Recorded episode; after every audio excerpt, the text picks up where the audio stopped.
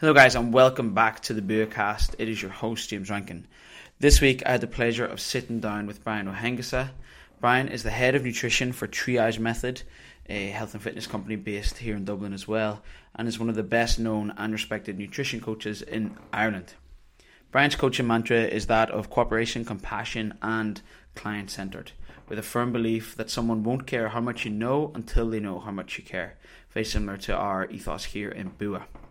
Brian values continuous learning and education and spends a lot of his time reading and studying topics of interest, such as philosophy and subjects related to human behaviour in psychology, in order to become an even better coach.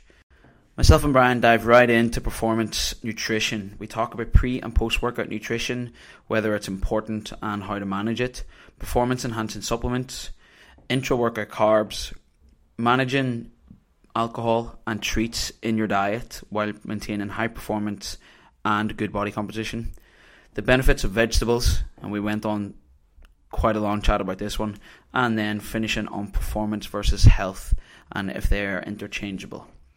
This was a real pleasure to have Brian in with us this week, and I hope you guys enjoy. If you have any questions, please reach out. Otherwise, enjoy the show.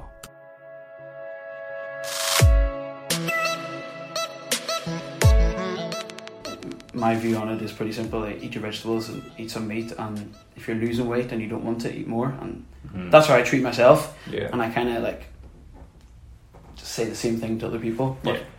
there's obviously more nuance to it, and you know that. Yes. So, I do have a couple of questions for you, Brian. Um, the first one that kind of tickles me all the time is, and sometimes I'm real dismissive of it, and then other times I'm like, this is so important, and it's pre and post workout nutrition. hmm Okay, so we get into that. Yeah, is it important? It can be. you knew that was coming, or you Yeah. checking that? It depends. Yeah, yeah, Um, no, pre pre and post workout nutrition, I deem to be important depending on what someone's goals are and what else they have in place already. Right. So there are levels to this, and let's say, for example, like okay, let's say performance is your primary outcome Yeah. that you're looking for. Then I would say yes, absolutely. Let's let's dial in pre and post workout nutrition.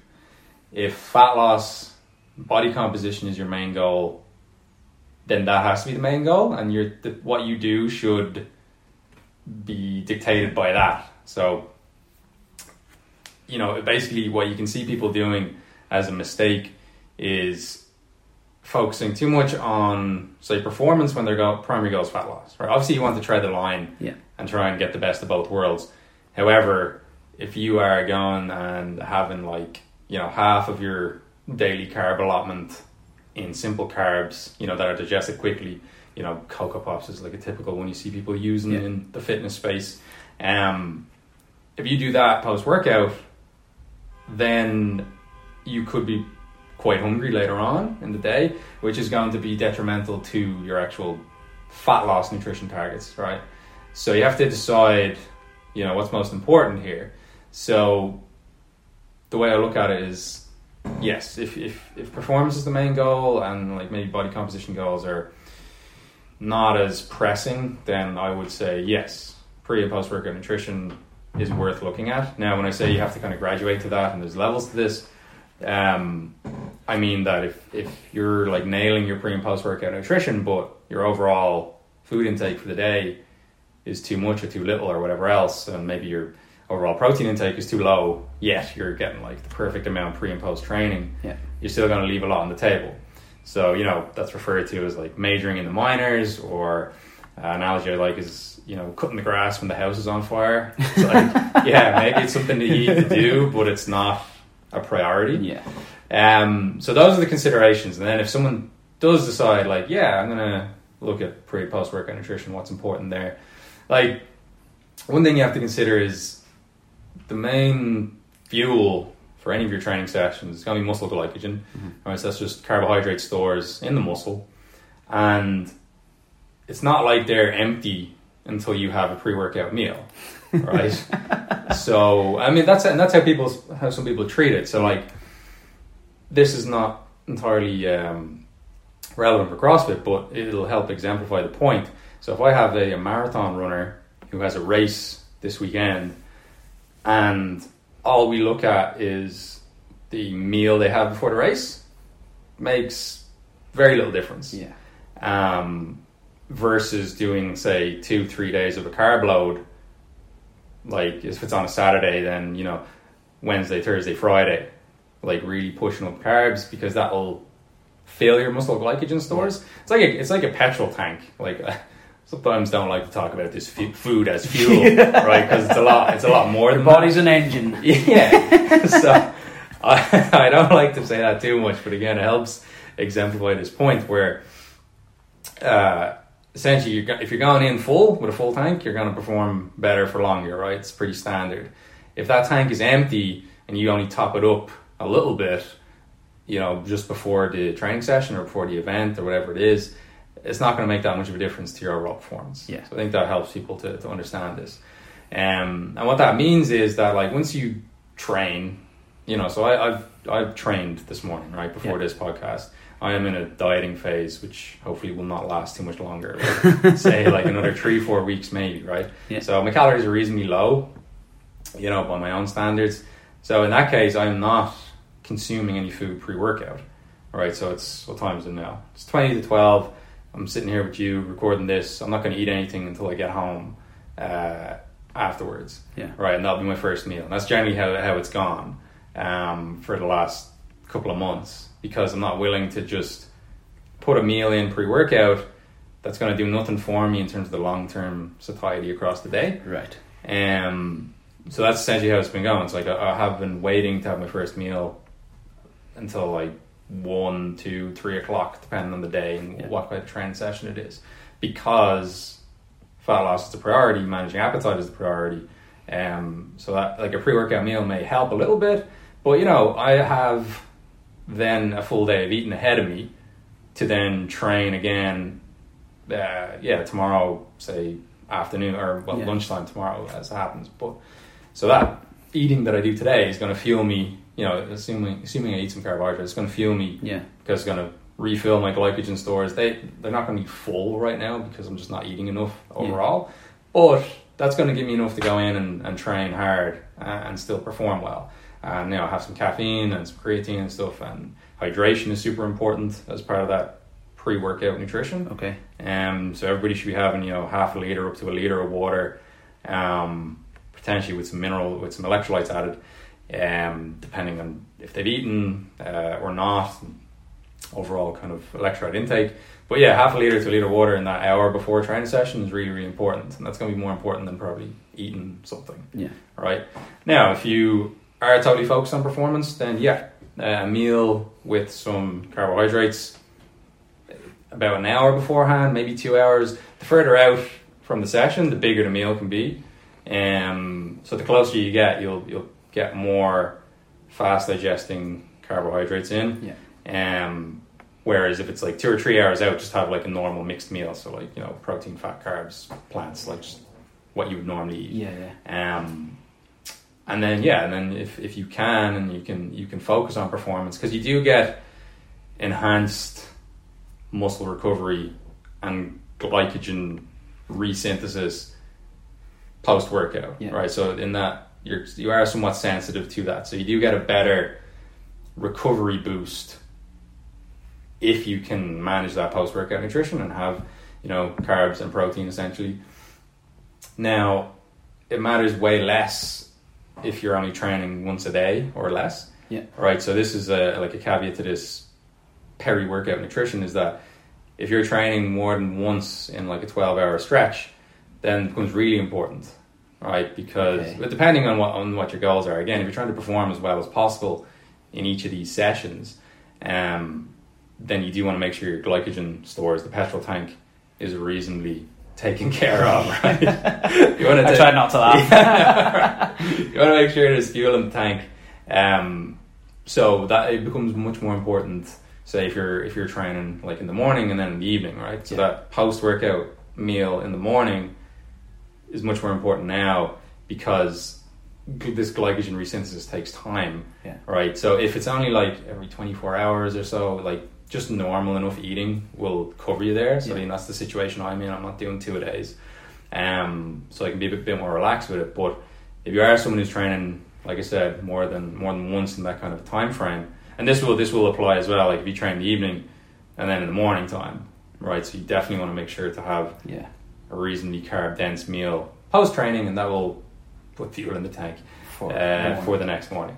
Um, So that's something we get asked about quite a lot is say morning people our first class here is at 6 a.m most people aren't going to have a meal at that time in the morning so i suppose the first question people tend to ask for that is should they be getting up earlier to have a meal Yeah, no, it's it's, it's a fair question, Yeah. like, and we get that a lot as well. And uh, the answer is no, like, you, like it's it's not that important. Yeah. Um, as I've hopefully explained Yeah. uh, to some degree that basically what you ate the night before, or the not the night before, it doesn't have to be like right before bed. But Yeah. like, whatever your last meal was, is going to contribute to your yeah ability to perform whenever you're training. regardless of Um, what I would say there is that hydration again is super important. Um, Okay. You know, warming up more is, is more important in the morning because your body temperature is going to be lower, right? So you haven't been moving around all day. Yeah. So hydration, because you obviously haven't drank anything in like seven, eight, nine hours, whatever it is. Um, so I would certainly, again, abide to that uh, fluid rule that I said. You know, half a liter to a liter in about the hour before you train. Uh, to enhance the hydration effect, you can add some electrolytes. You can add a little bit of like a pinch of salt to that Yeah. water. 'cause That'll help you absorb it better, right? Uh, and then I say just you know if you're having caffeine or coffee or something, just do that as well. Um, you know that's going to give you a bit more energy for Yeah. the session. Um, but like you said, the the fuel is already in the tank. It doesn't just disappear overnight. yeah Okay, like all, all you really get is a so glycogen is stored mostly in the muscle and then a little bit in the liver. So a little bit of liver glycogen is liberated throughout the night just to keep blood sugar steady. Yeah. Um, but it's a very very small amount compared to what's in your muscle stores. And assuming you know you're able to eat a reasonable amount of food and carbs, uh, you'll be fine. Um, but yeah, little, like caffeine, and then yeah, just to mention caffeine timing as well. That that was my next question yeah, I mean, yeah, it's a logical question. I was talking about that on, on social media last week. Um, it's a mistake you see people make all the time where, they're walking into the gym with their kind of monster yeah, they're, yeah, exactly. uh, or they're walking around the gym like and like having that as their drink between sets. And it's like, cool, but, you know, the way I phrase it is like you're going to have a really high performing run to the bus after your session. Um, you know, if you're only going to do an hour session. Because it takes about, you know, 30 to 60 minutes for caffeine levels to peak, right? Yeah. Probably towards the lower end of that if you're training fasted, okay? Um, so you do want to have your, your all your caffeine consumed about half an hour, let's say 45 minutes before you want it to have the most effect. Yeah. So, you know, if that's at the start of your session, which generally is going to be, you know, the hardest stuff is usually programmed at the start. yeah Um, that's how you need to time your caffeine. Like if you're doing very very long training sessions, like potentially your power lifters maybe train for two or three hours, um, doing endurance events, same rules apply. You can still time it yeah um, appropriately, but yeah, taking their caffeine too late is, is probably yeah something that make, people make a mistake of. what about um caffeine quantity Yeah, so I mean, if you look at the research um, for caffeine and like strength and performance and endurance, it's very high. Like Yeah. it's it's like four to six milligrams per kilo of body weight.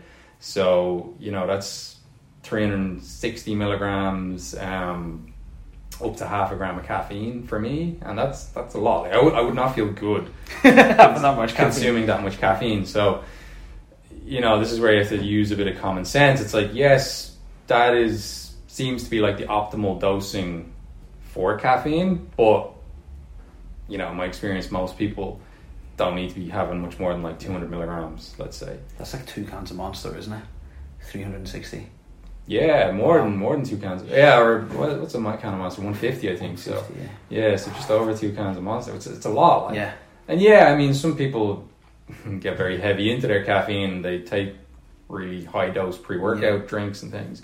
Um, but, you know, and, and for reference, like a shot of coffee is about 80 maybe 100 milligrams. A lot of variety Yeah. in, in coffee. Instant coffee is way less. That might be like 50, 60. Um, things like filter coffee, because they've been brewing longer, they're actually strong, like more Higher, yeah. caffeine, more potent. Um, but yeah, I think I mean you should assess your own tolerance, you know, for caffeine. And When do you start to get the shakes? yeah, like when do you essentially start to have that like sensation of fear that doesn't help you perform that well, you know? Because like yes, for example, you know the last uh, jiu-jitsu competition I did, I consumed no caffeine on purpose because I was like I'm already wound up enough Yeah. uh, at the thoughts of like on fighting people and I went really early because I was watching my teammates compete and they all got fucking beaten. So I was sitting there for like four or five hours ahead of mine, watching all the lads get beaten. Shit. Um, you know, so I was there from like I don't know, I think it was like eleven a.m. I didn't I didn't actually fight until six in the evening. Oh, wow. So I was just there like Stress. taking L-theanine, absolutely not taking any caffeine. L-theanine for people to know it's a it's amino acid, but it's you get it as a supplement. It's found naturally in tea, hence the name. Uh, but it can have a calming effect on the body. Um, so it's often taken with caffeine, right? Um, and it takes the, the jitters away essentially. So you get all the nice caffeine benefits just without the feeling super shaky and, Yeah. kind of anxious and like the butterflies and stuff. So that's that's useful for people to know. Um, if they do find they're caffeine sensitive, yet they want to still use it and derive the benefits, um, you can take like 100, 200 milligrams of L-theanine with your caffeine, and you'll feel a lot better. That's a good tip for people. Nice. Um, it's quite it's quite a decent uh, anxiolytic compound as well, so it helps reduce anxiety levels. Very good for sleep as well because it puts the body into a more relaxed, restful state. So, um, has a lot of utility and yeah, that's. I started taking that after you posted about it one time. Did you? Yeah. Yeah. I think maybe about find a it? year ago. Yeah, I love it. Yeah. Yeah. And how do, how do you use it in out of those say three contexts? If I know I have a big training session Mm. and I want loads of caffeine as well, Yeah. or, if, or I've maybe had too much caffeine, I'll have Yeah, and you feel a bit wonky. borderline Yeah. shaky. I'll have this Mm. and go. Or if I know that, like maybe if I use today as an example, like I've been up since five forty-five, four forty-five, took all my classes. I've had a bowl of oats, but that is it, and I mightn't get eaten again until like two o'clock. Mm. But I'm training at five, so I might actually have another coffee at some stage today, Mm. and that'll be maybe number three or four, depending. So come that last one, knowing that it'll be my last of the day, and I don't want to spend the afternoon wasted because I'm shaky and feeling Yeah. shit. Yeah. But I still need a little coffee for my training or whatever later. Mm. Then I might take it.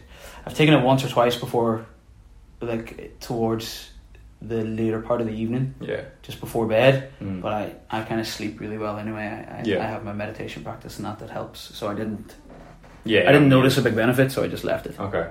Yeah.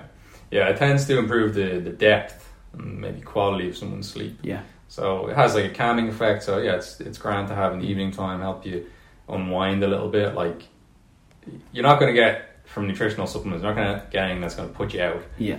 Like, and that's what people sometimes ask for. Think for. that they're looking for, yeah. Yeah, they're like, you know, what can I take that, you know, I come home from a rave and I need to fall asleep in like six minutes flat. Like, what can you give me? And it's like, there's nothing I can fucking give you. Don't go case. to the rave. Yeah, it's like we say this. You know, you have to treat like you have to treat sleep like a dimmer switch, not just an on and off. Nice. Right. So you need to wind it down. And look, the L-theanine can help a little bit with that, and then it can it can definitely help with sleep quality once you get to sleep. Um, but yeah, there's nothing that's going to be like you know you're, you're talking about sleeping pills, and then they just make you unconscious rather than helping you sleep. Yeah, yeah, yeah. Right. So there's there's issues with that as well. Cool. Let's just because we're on the topic of it, just some supplements. Everyone loves the idea of supplements. yeah, CrossFitters are as bad as anyone for that. Um, there aren't many that actually work. What does? In what context? Let's say CrossFit performance Okay, enhancing. performance enhancing supplements. Yeah, sure. yeah, yeah. Um, creatine monohydrate, absolutely. Yeah. Everybody should be taking that, um, provided your kidneys are healthy and they work well. All right, that's the only sort of contraindication. Uh, some people talk about create like men talk about creatine and hair loss. Um, the truth on that is that there's like one study that showed a correlation with creatine and, and hair loss, and the mechanisms don't really stand up to reason. So it's not something that I would personally be concerned about. I'm also not concerned about losing my hair, so that might be easy for me to say. but you know, compared to Yeah. someone whose hair is thinning, it's like it's a bigger consideration for them. Uh, there is a study underway at the moment that's actually looking at this directly. It's just been Wow. super delayed because of uh, COVID and stuff. So, I mean, they were supposed to start it at the start of this year, and I don't think it's it's Properly. underway yet, unfortunately. So we're all keeping an eye on that. But um, yeah, essentially that they are the two things that come up with creatine. So very very safe, um, unless you have some sort of kidney disease or dysfunction. But yeah, five grams of that a day, uh, every day, whether you're training or not. Um, has a lot of benefits to the brain as well. Um, so they're they're using high dose creatine in uh, as a treatment in depression as well. All right, so uh, potential effects on mood. You see you see creatine, especially in people who don't eat any meat, improving cognition. Wow. Right, because you will get create uh, some creatine naturally in a in, a, in meats, right, meat and fish, right. Um, not enough really to have a performance enhancing effect, but they do see that when they give these people who have low creatine diets naturally, when they give them supplemental creatine, um, their cognitive function improves. Yeah. Right. So there's lots of cool stuff going on with creatine and the brain, uh, as well as performance. Right. So and it's so cheap as well. So, I mean, I think it's a no brainer for everyone to take it. Yeah. Like no matter what you want necessarily, it's, it seems to be pretty good for you. Um, outside of those caveats that I mentioned already. Um, so that's one creatine, and then in this performance context, creatine will increase uh, kind of muscle strength and power. Um, you know, which which maybe translates to getting an extra rep here and there, and, and kind of more strength based work. Yeah. Um, improving the kind of sprinting capacity, things like that. Not so much in like endurance, um, but you know, it's it's really really good. And like I said, it's it's it's cheap, Super it's- cheap, It's very well researched. It has been for a very long time. I think it's probably it's probably the most researched sports supplement. Yeah. Um, I don't know if it's first or if whey protein is first, but one of those. Um, so definitely that. Doesn't matter when you take it. That's a question that always gets asked. Just Yeah. take it every day, um, because you need to have like complete muscle muscle saturation, um, to get the full benefits. You don't need to load it necessarily. So you can, you know, you could take like twenty grams a day for five days to quickly get your muscle levels up, or you can just take five grams a day. After about two weeks, It'll be there. you're going to get to that point anyway. Uh, people should be aware that it does cause a bit of water retention in the muscles, right? So it's partly how it helps increase strength because your muscles are mostly water, Yeah. right? More water and protein, so more more water in there, they tend to be stronger. Um, so it's not that it's going to make you look bloated or soft or anything like that. If anything, it'll make you look more jacked. Yeah. But uh, just so people are aware, it can cause uh, some weight gain. So if people are watching their weight on the scales or their weight class athlete, potentially is, is relevant. Um, so it, it could cause like a weight increase after like two or four weeks Yeah. thereabouts of use once you hit that saturation level. So that's creatine first of all. And there's not much else, uh, as you said, James. uh, caffeine is one for sure, which I've Yeah. covered. Um, citrulline malate is quite good. So this acts as a vasodilator, which means it, it helps improve blood flow in the body. Um, more blood flow delivered to working muscles helps improve endurance and performance output.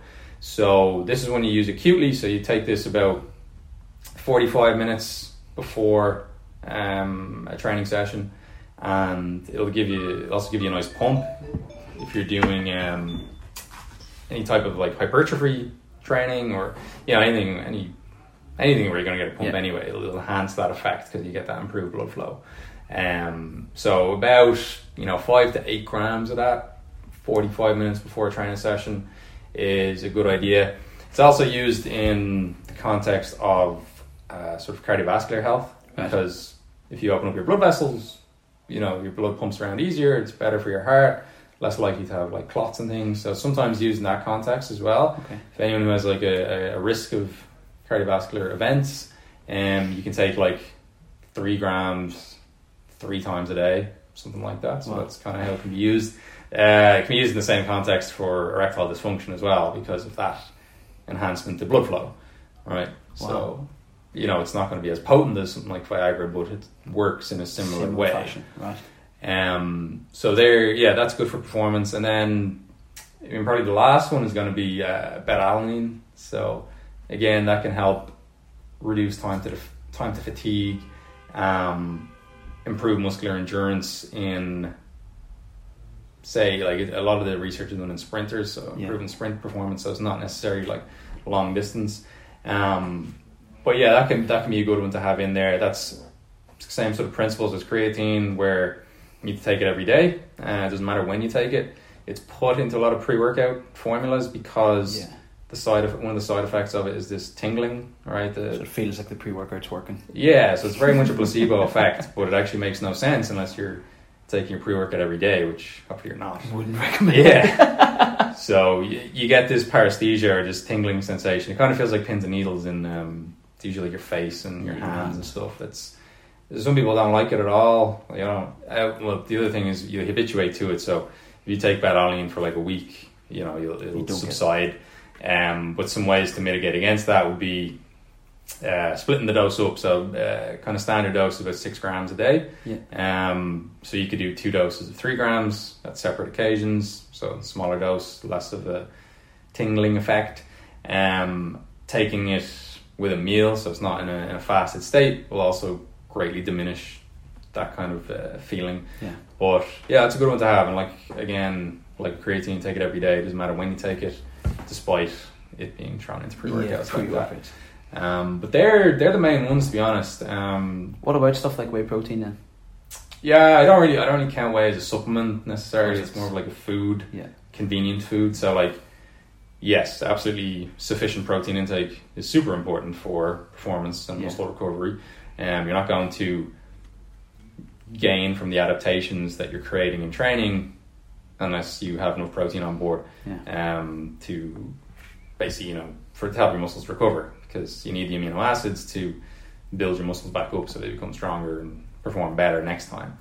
Um, so yeah, you mean if you want to use whey protein, I just treat it as a Food. as a yeah as an easy to access food to get more protein in, but very important. And then you could say, you know, any carbohydrate supplements, you could you- I would lump in the same category. Yeah. So they're potentially going to help, but um, it's it's more that would be more relevant for training sessions going on beyond an hour. Um, that's the general rule. If you're you can start taking non intra workout sugars essentially um, once you get you know reasonably beyond the hour mark. Okay. So the rule, well, it- it's depending on the this there's quite a wide range. I'm going to give you it's Yeah. between thirty and ninety grams of sugars per hour after the first hour. Right. Now, how much of that you use very much depends on the sport that you're doing. Yeah. You know, if you're doing like an Ironman or something, you'll go to the higher end of that. Um, if it's just like a long resistance training session, the lower end. Um, also depending on your goals. You know, again, if fat loss is priority, do you want to take 90 grams of sugar intra workout and, and blow those calories? Yeah. Probably not. No. Um, so again, that it just matters to Yeah. what the goal is and keep that in mind. Uh, but if your training session is like an hour or not much over, then you don't need You any. don't need any. No. You don't need to look as it if you're just doing a 60 minute class then. Yeah, like it'll probably help, but like Yeah, unless it's- your it's- performance is super high end, it's yeah, it- What a waste. like your if your carbohydrate intake is reasonably good throughout the week, should be fine. you shouldn't need yeah any extra carbs. Like I mean, it'll, it'll probably have an enhancement effect, but so if you can afford to, you know, maybe maybe you're guy has a, a huge calorie requirement, then yeah, absolutely, some liquid carbs there would probably be helpful for you. Because you don't want to. Yeah, if someone like, say, Jack, who you met there, if he's trying to eat a mountain of calories a day, that Lucozade is just super easy calories, super Yeah. easy carbs. Yeah, yeah, yeah. Yeah, and it'll probably have a little bit of a Yeah. ergogenic effect as well. Like there is a lot of research in um, carbohydrate mouth rinsing. Yeah. So you don't even have to swallow it. Um, Spit, don't swallow. you see, you see a performance uh, enhancing effect there, yeah. and there are carbohydrate um, receptors in the mouth, so that's probably why that happens. Plus maybe some placebo. Yeah. Yeah. So Nice. Um, Yeah. I mean, so they're like directly, those are the only things that are going to help performance. Now, obviously, indirectly, it's like, okay, well, if you improve your sleep, then your performance improves, and all the All that other, you know, stuff. and like Yeah. if you're iron deficient and you take an iron supplement to rectify that, obviously that's going. But if you had all other bases covered, yeah, those are the things that are. directly saying, hey. You know everything else is well. I mean, everything else doesn't have to be in good shape before you can supplement with those things. Yeah. obviously you should aim for that, but um, you know, I wouldn't say to somebody like, no, you need to make sure your diet is perfect before you can take creatine. That doesn't Yeah. make any sense. You're still going to get a benefit. Um, but yeah, those are the I think four uh, four Yeah, supplements that are actually going to deliver a direct performance enhancement effect. Cool. Um, something else I wanted to get your thoughts on was like around alcohol and treat intake. Like, so say, say there was a client and they Monday to say Friday, they hit their three or four meals a day. They're getting all their veggies in. They don't worry about timing or anything like that with their food. They're just pretty consistent with it. But it comes to the weekend, and they love a few glasses of wine or having a few scoops of Ben and Jerry's or whatever that thing is. How easy is it to fit that into someone's lifestyle if they have, say, high performance goals? Yeah, I think if they have high performance goals, I think that it's pretty easy to fit in. Yeah, Now, obviously, uh, like the one the way you've described there is quite reasonable. Yeah. Like it's like a few glasses of wine, maybe some ice cream. You know that can look very different depending on the person and how they approach their Friday, Saturday, Sunday, right? um, so obviously, the the sheer quantity of that stuff matters. Yeah. but it should be relatively easy to fit in. Like you know, a few glasses of wine is not going to be a massive detriment to your performance, right? So you know, if you're having a few glasses of wine every night of the week, uh, that's going to fuck your sleep up significantly, right? So alcohol prevents you getting into deep phases of sleep, Yeah. um, so you don't actually recover as well, which is one of the reasons why after like a few drinks, um, you could sleep for eight hours and feel like shit. it's not the same as uh, eight hours on a, a non-drinking night. So there's that to consider. Um, now, if that's only one night a week, two nights a week, obviously you try to schedule your training around that, so it's going to have the least impact. So, like, if you're going to have a few glasses of wine on Saturday night, and you don't have to train Sunday, I mean, potentially you want to train Sunday and you'd enjoy it, and there might be a Sunday class or something you want to go to, then that's helping to enhance your life. But you know, just accept that it may not be as good if you haven't rested as 100%, much. Yeah. Then again, it's it's the weekend. Maybe you can just sleep more, and you know it'll balance out. Um, and then you know the the treat foods like it really comes down to a, calorie balance, uh, or you know the, how much energy you're consuming. Now, if you have high performance goals, then you know probably the bit of ice cream and stuff probably help if anything, right? Yeah. um, especially if you're trying to hit a reasonably high calorie intake. Um, so it all just like it depends on what you do most of the time Yeah. with your nutrition. You know, you don't have to be tracking your food. Like we talk, we're talking about calories a lot. It's useful to have an eye on those things. Um, but you know, you can just essentially look at it as like, okay, if, if I have you know twenty odd meals a week and two of them, you know, potentially contain some ice cream or whatever, it's is that going to be a big deal? Probably not.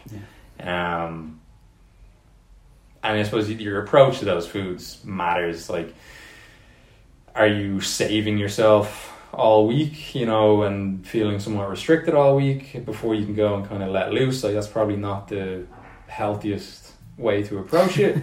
um, especially if that means that you know you sink two tubs of, of ice cream then, because like Yeah. it's, And it's that's my, your only carb intake for the week. yeah, it's my it's like that's your day off. Yeah. Um, that's probably not the best way to approach it. So, I mean, I, I uh, you know yourself that I encourage a lot of this, like mindful eating and, Yeah. and actually being present with the food, so that you actually enjoy it and aren't just putting it in your mouth and not really paying attention to what's going on.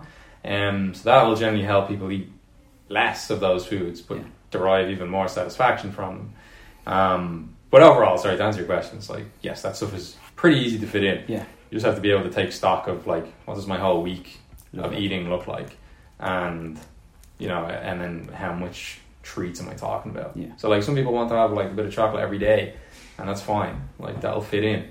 Um, you have to obviously have some way of monitoring your goals. So Yeah. it's like, are you performing better? Then and yeah, and keep doing what you're doing. Like you know, if, if things are suffering, you probably need more more calories Yeah. rather than less. Um, unless you're trying to improve performance by getting lighter or something. So getting leaner, then you know it's, you have to be more considered about where you you know so called spend your calories. Like for me right now, in this tail end of this diet, I'm not consuming that much treats Yeah. or alcohol just because it's not worth it. It's not worth it to me to feel hungrier.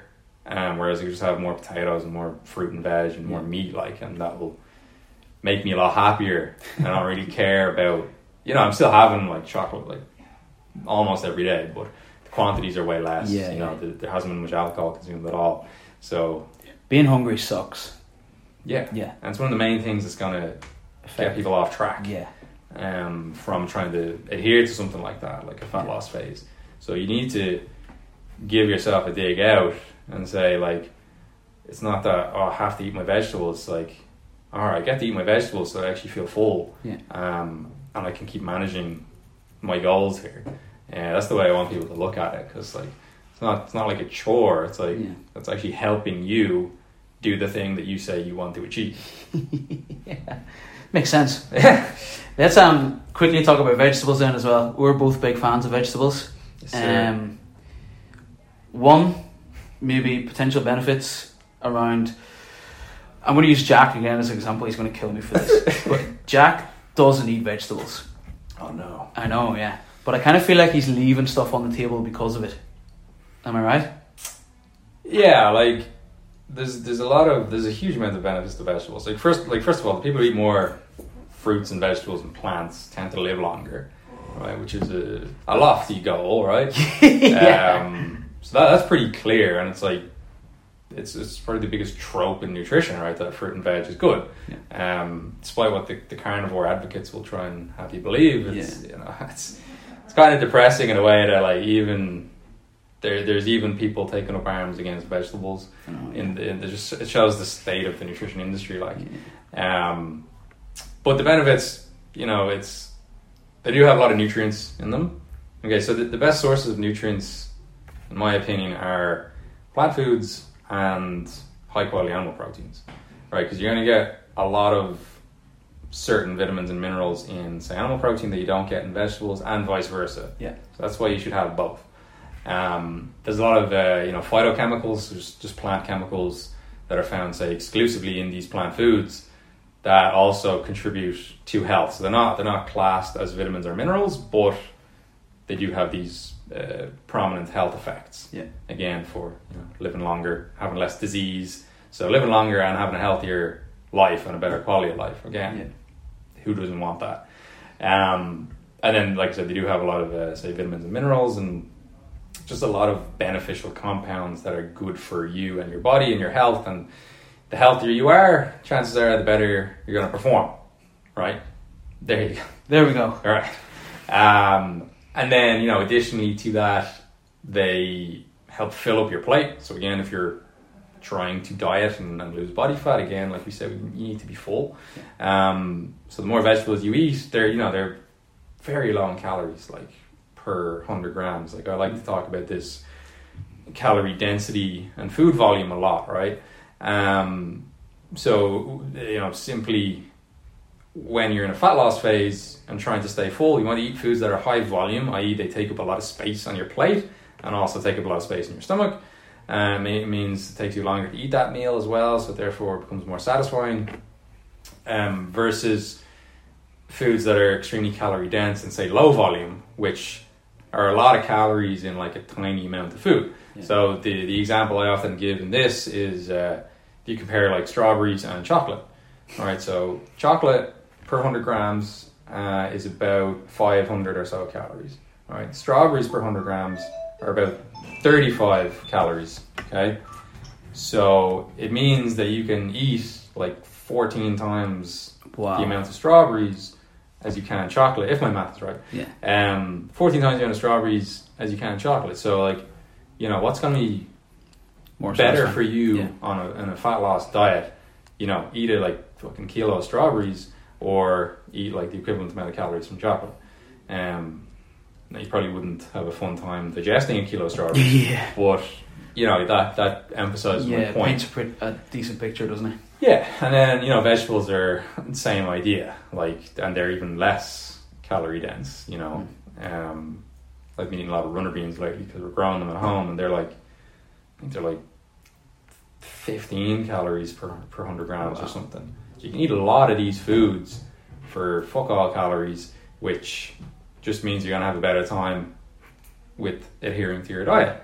And you know, if you're struggling to stay full, they also contribute a lot of fiber, which is uh, extremely beneficial for health.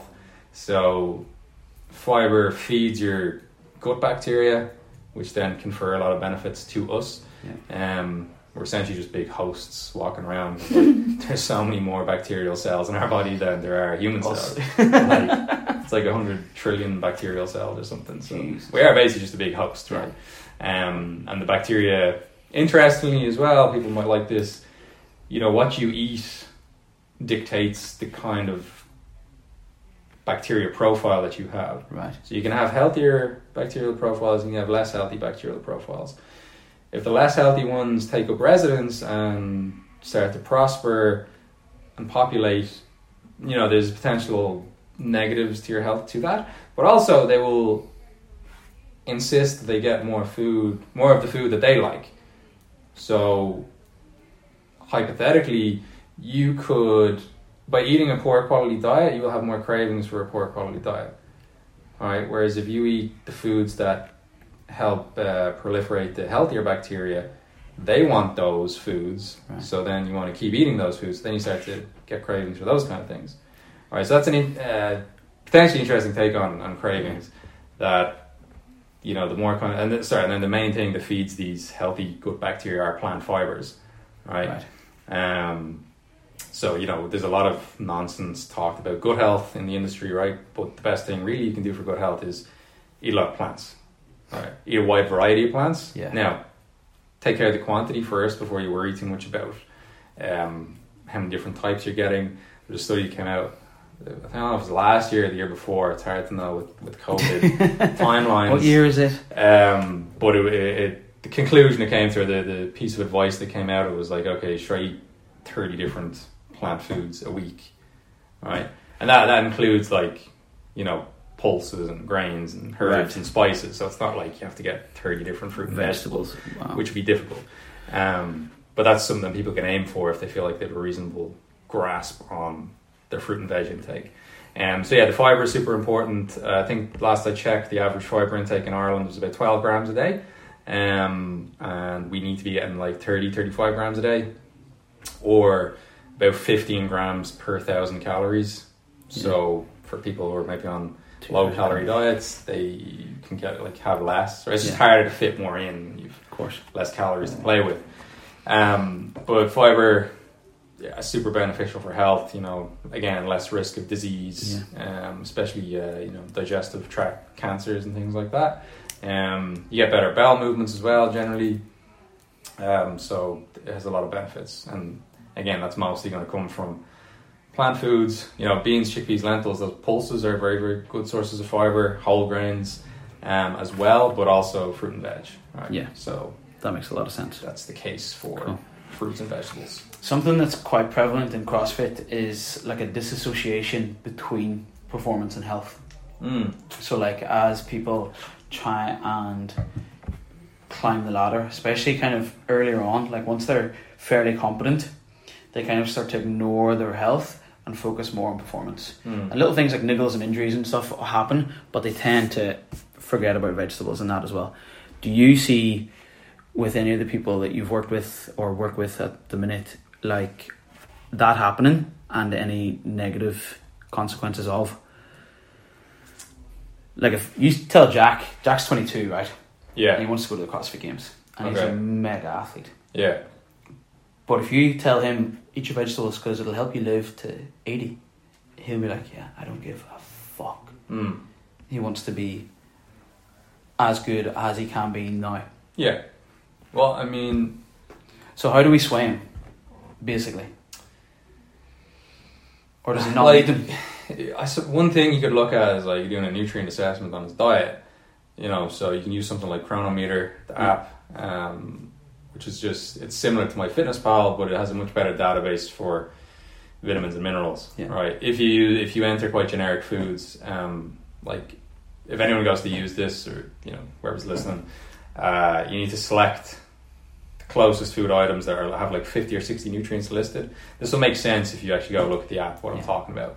Um, because if you go and then select like specific brands, you know, so the, the Moser Roth dark chocolate and Aldi, for example, if you go and find that, it'll only have like eight nutrients listed, which is no good. It's just, that's just as good as MyFitnessPal. Yeah. Whereas if you just find like a generic, Dark chocolate. yeah, like 70% dark chocolate, then that should have Right. the rest. So that's just an important consideration. Try to be generic instead of branded, uh, or just find the food, the options that have like fifty or sixty nutrients or more even.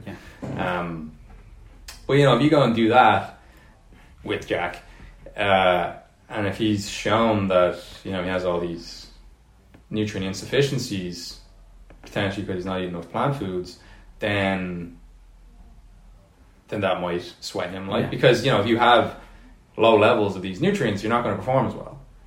You know because That's you just don't have the Yeah. you don't have like, the, like I'm not going to go into what vitamin and minerals do because they all do so many different Yeah. things each one of them. Um, but like simple ones like calcium, like muscle contractions, you know. Yeah. I think con- muscle contractions are important for fucking lifting weights, right? um, obviously, I mentioned iron earlier, and like you know, chances are he's eating a lot of meat, a lot of protein, so he's probably eating enough iron. Mm. Uh, to be fair, but you know, if you've like iron deficiency anemia, you're just going to be fatigued all the time, and how is that going to be good for your performance? Yeah. If you're eating not enough plant foods and fiber and things, you know, potentially you have uh, higher levels of inflammation. Not going to be good for muscle recovery, right? Yeah. You have a, a acute inflammatory response after training, which you want, but other than that, you want to keep inflammation Inflammation levels bay, yeah. down. You know, you start to get fucking joint pain and shit.